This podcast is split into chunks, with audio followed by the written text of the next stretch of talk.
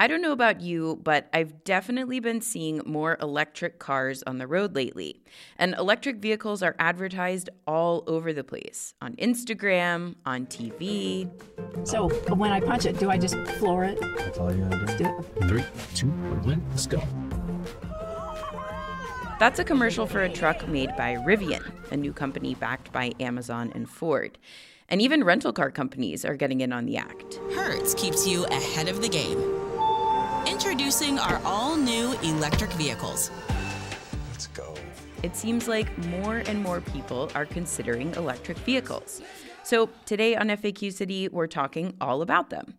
How much do they cost? How far can you get on a charge? Answers to those questions and more just ahead.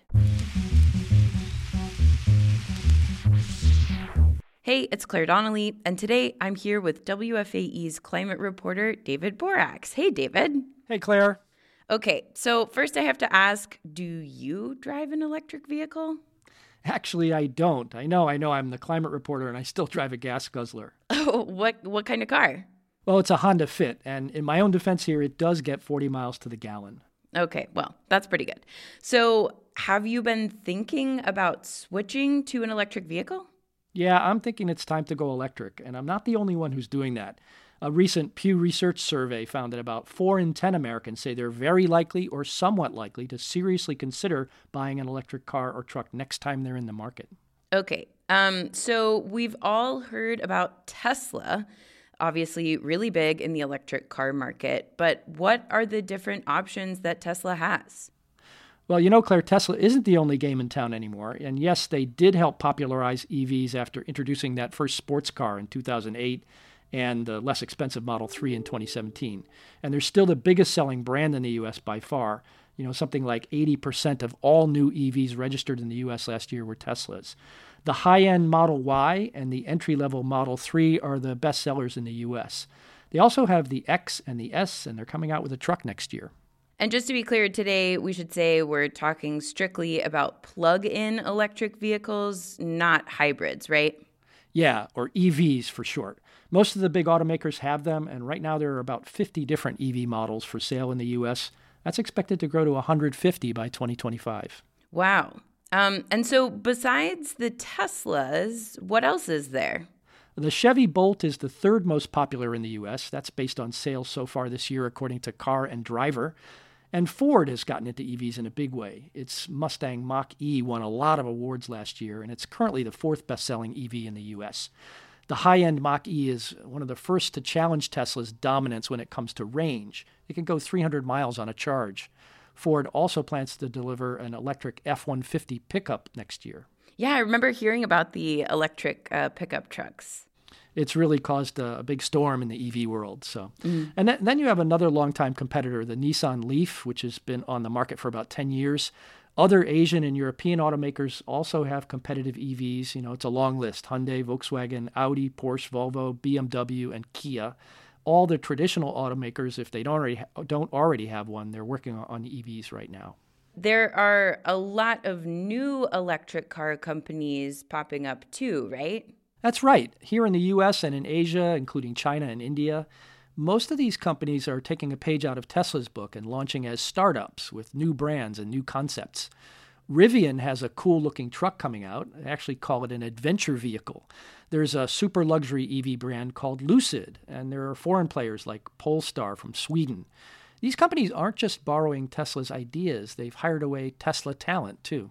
Adventure vehicle. I really like that. Uh, wow. So there's a lot of choices when it comes to picking a brand of EV. Yeah, and so if you are brand loyal, I'd say start with your favorite. Take a look at what they have, uh, if they have one. You know, like I said before, I have I've been a Honda driver for decades. They actually stopped making their Clarity EV because of poor sales, and they're now designing a new one. So, at the moment, they're on the sidelines. It looks like they'll have something on the market in a couple of years.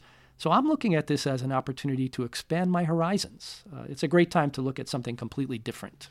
Nice. Yeah. All right. Now for the $100,000 question, David. Can I afford one of these? How much do EVs cost? Well, how's your paycheck, Claire? you might have to be ready for a bit of sticker shock here, um, you know, but you shouldn't have to spend a hundred grand unless you really want to.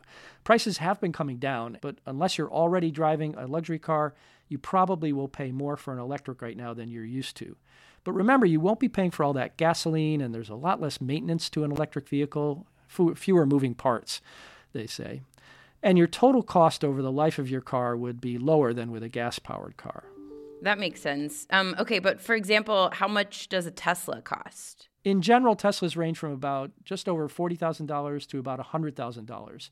But you'll pay extra once you start adding on bigger batteries and all kinds of fancy accessories. So Tesla is actually raising prices right now as well. They announced a couple of weeks ago that the two best selling EVs, the Model Y and the Model 3, are going up by $2,000 a piece. Wow. Okay. And what about other brands of EVs? Well, Mini has a model that starts at $30,000. The Nissan Leaf starts at about $32,000 and Hyundai has a model for about $35,000. In general, the lower the price, the shorter the range. Got it. Well, uh, most of those prices are still a lot more than some people, like myself, would be willing to pay for a car. Do we know at what point the costs will come down? It's a good question. I mean, prices are continuing to come down. You know, think about the first Tesla in 2008. It was $100,000. That's 125,000 in today's dollars. Now you can get an EV for about a quarter of that price. The big question is when the initial cost of an EV will be about the same as a gas powered one. I think that's what you're getting at here. And it's hard to say exactly, especially if demand stays high and supply chain issues remain. But experts say it's coming. Uh, Daniel Sperling runs the Institute of Transportation Studies at the University of California at Davis, and he talked about prices on a recent WFAE Charlotte Talks. It's going to be better than gasoline because the batteries are going to be continuing to come down in cost there's all kinds of innovation. There's been like an 85, 90% reduction in cost in the last decade, and all forecasts are that it's going to continue going down. So I don't have a date for you, but all signs are pointing to lower prices ahead. Think about how computers or mobile phones came down in price. Just like those industries, the manufacturers in this one know that they need to get there. That makes sense. Um, and aren't there rebates or other incentives to buy electric? Yes, there are. There is a federal tax credit of up to $7,500 for buying an electric vehicle. There's also a federal tax credit of up to $1,000 for installing a charging station. And if you live in another part of the country besides the Southeast, uh, the incentives don't stop there. Uh, local governments and utilities offer them. But here in the Southeast, no state offers any tax credit or financial incentives for buying EVs. And incentives from utilities or local governments are scarce too. Okay, so now we have a rough idea of how much an electric vehicle will cost, but are they worth it? We'll be right back answering more questions with WFAE climate reporter David Boraks after this quick break.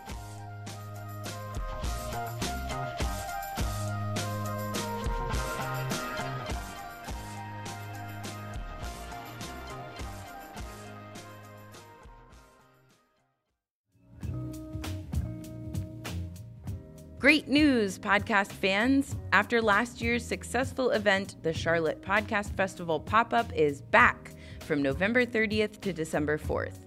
This pop up is free and open to the public, featuring panel discussions on things like how to record, edit, host, and market podcasts, plus much more.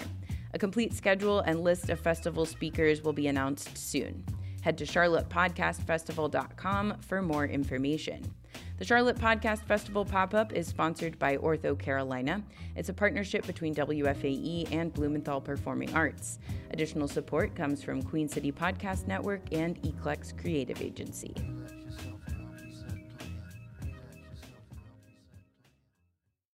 Okay, we're back. Today, we're talking with WFAE climate reporter David Boraks about electric vehicles. So, David, we were talking about cost. I bought my current car used to try to save some money. Are there used electric cars? Absolutely. But it's just like with all used cars right now. You may have to hunt around and prices are up. So it looks like prices for used models don't seem to fall as quickly as some gas powered vehicles. I was just looking up used Teslas and I couldn't find anything under $30,000. Even the lowest price ones are seven or eight years old but you can find a four year old used Chevy Bolt for about $22,000. The older cars don't have the range of newer ones, but this could be a way to get into electric. Yeah, I'm glad you brought up range. That's something we hear a lot about with electric vehicles. So, with the newest models, how far can you get on a charge? There's a lot of difference, kind of like the difference in the size of a gas tank in a gas powered car. On the low end, that Mini I just mentioned gets about 110 miles on a charge. Other lower cost models can get up to 200 miles. I'd say most cars on the market right now are in the 200s, and 300 miles seems to be the gold standard. And are there cars that get more than that? Yeah, the luxury Tesla S and the Lucid Air both get over 400 miles, but that's when we start getting up into that 90,000 to $100,000 plus category. Lucid actually brags that its priciest model tops 500 miles. It's interesting, Claire. Sales of the Model S are way down this year, according to Car and Driver. It seems like people are weighing range versus price and asking, is the extra range worth it? Is it worth it? It's really interesting. Many of the EV owners I've talked to say when you buy an EV, it changes the way you think about cars and travel. You know, you might worry that your big road trip to the beach will be a hassle and that you'll have to stop and charge your car. It'll take 20, 30 minutes extra. Is that your food and restroom break, though? You know, if you have a typical commute or a trip to the grocery store, none of that matters. I talked to Stan Cross with the Southern Alliance for Clean Energy, who specializes in electric cars. What's really interesting is that once you own an EV, there is no such thing as range anxiety. It's a it's a perception more than a reality. When you have the EV, you understand how it operates. You don't experience range anxiety. In fact, you experience incredible convenience being able to come home every night and plug in your EV. Experts say the average EV owner drives only about 30 miles a day, so charging isn't really a daily concern. And the vast majority of EV charging happens at home. Of course, if you live in an apartment or you don't have a driveway or a garage, charging becomes an issue. I'll be talking more about that in our next FAQ City. Yeah, and we've heard it can be really hard to buy a car right now because of pandemic related supply chain problems. Does that also apply to all electric cars? A great question, and the short answer is yes. The global shortage of computer chips seems to be a culprit, and steel as well, and rising demand is playing a role. Again, let's start with Teslas. If you order an entry level Tesla Model 3 right now, it could take well into 2022 for delivery, maybe 10 months. But experts say if you spring for a fancier model, it could come sooner. Wow. And what about other car makers? It's a similar story. If you want that Ford Mustang Mach E we were talking about, you might have to wait six months. In general, the more popular the car, the longer the wait. I think long term, the answer to that question will be how quickly automakers decide to shift their production for, uh, to EVs instead of gas engine cars. Are there any extra taxes on electric vehicles? Yeah, many states have passed laws charging an extra annual fee for electric vehicles. That's to make up for the loss of road use taxes charged at the gas pump. That money goes toward maintaining roads. In North Carolina, it's $130 a year for any plug in electric vehicle. Okay, so obviously, if you're driving an all electric vehicle and you're out somewhere, you may want to park your car and charge it. We've seen those charging stations, you know, at different public places. Are those battery chargers free to use? I hear that question a lot, and it's a good one. If you don't drive an EV, you wouldn't know the answer, right? The answer is yes and no. Some chargers are free, supported by the business, government, or organization where you find them. When Tesla built its first charger network about nine years ago, the cost of charging was built into your purchase price of the car. But since then, they've started charging, either by the amount of electricity or the time it takes to charge. Interesting. So, does that mean all chargers might eventually cost money? I think we'll always have a mix of free and paid. You know, employers and some businesses will offer charging as a perk. But ultimately, it's probably going to be the private sector that builds out our charging network, whether it's gas stations and convenience stores, electric utilities, or the car makers themselves. Stephanie Brinley, an automotive analyst with IHS Markit, says companies may sell advertising on the charger, collect money for the electricity, or charge property owners for putting in the EV charger. There's a whole mix of solutions, and we don't have a, a, the right one yet but that's going to be part of the, the issue as well. As soon as auto, as companies just any company realizes they can be profitable in selling electricity for an electric vehicle we're going to see a little bit more infrastructure happen. That's every bit as important as government support. And speaking of government support the infrastructure bill that passed congress the other day has $7.5 billion for charging stations nationwide plus a competitive grant program with another $2.5 billion north carolina stands to get $190 million for charging stations out of that bill Interesting.